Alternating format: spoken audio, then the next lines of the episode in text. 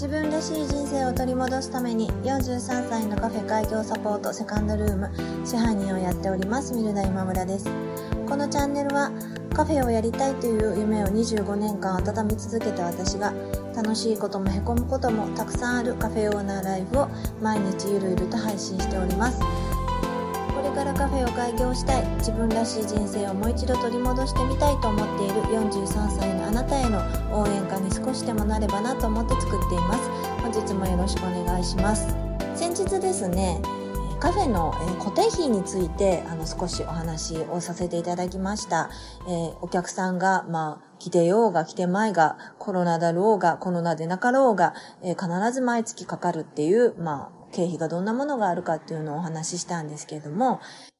固定費って、まあ、毎月かかるものだけではなくて、まあ、1年間に1回だけだけど、まあ、必ず、ま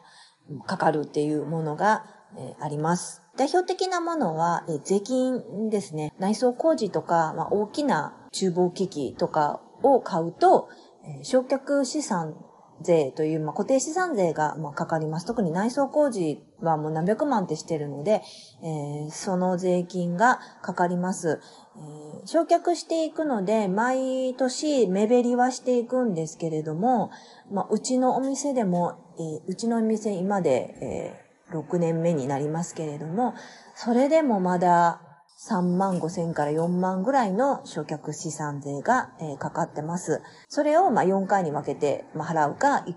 括で払ってしまうかどっちかなんですけれども、まあそれが年間に1回かかる。え、それから、えっ、と、厨房機器のメンテナンスですね。これは、あの、まあ、人によってもメンテナンスはいらないよっていう方もいると思うんですけれども、え、私は、えっ、と、食、食洗機だけは、えー、メンテナンス契約に入っています。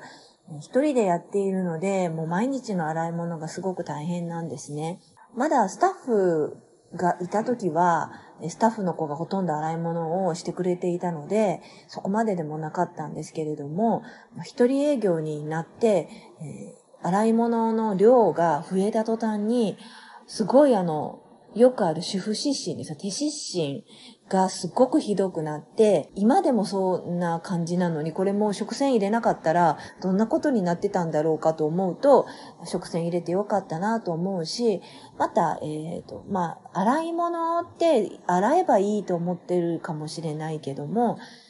単にお客様が、まあ、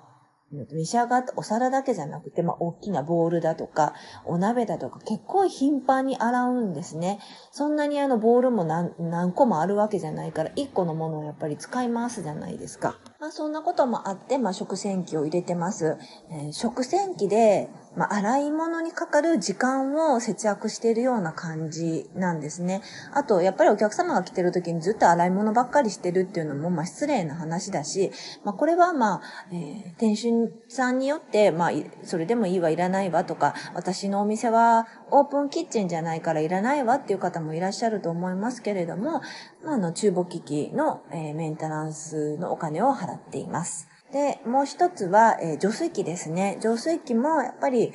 水道水そのままとか沸かしたりしていろ、いろんなそのお水に対する考え方あると思うんですけれども、私は、えー、浄水を使って、まあ、調理だとか、コーヒーだとかは出しているので、まあ、浄水器のカトリッジの取り替えということで年1回、えー、メンテナンスがあります。まあ、そんな感じで、こう、毎月の固定費とは別に、あの、年間の固定費って、忘れた頃やってきたりとか、こう、あ、そろそろ来るなと思った時に、ボーンとやってきたりして、しかもその、1000円、2000円ではなくて、まあまあ満単位で大きいので、1年間の収支の、えー、スケジュールをちゃんと立てて、あ、お金がないから払えないやとかいうことのないようにしたりとか、または、まあ、メンテナンスの契約を、まあ、ちょっとこうずらして繁忙期にしてもらう、お金がうまく回ってる時に、まあ、してもらうとか、そういう工夫を、まあ、されてもいいのかなっていうふうに思います。カフェにかかる経費シリーズですが、えー、またもう1回か2回ぐらいはしようと思っています。え、何かの参考になったらいいかなっていうふうに思います。本日も聴いていただきましてありがとうございました。セカンドルームでした。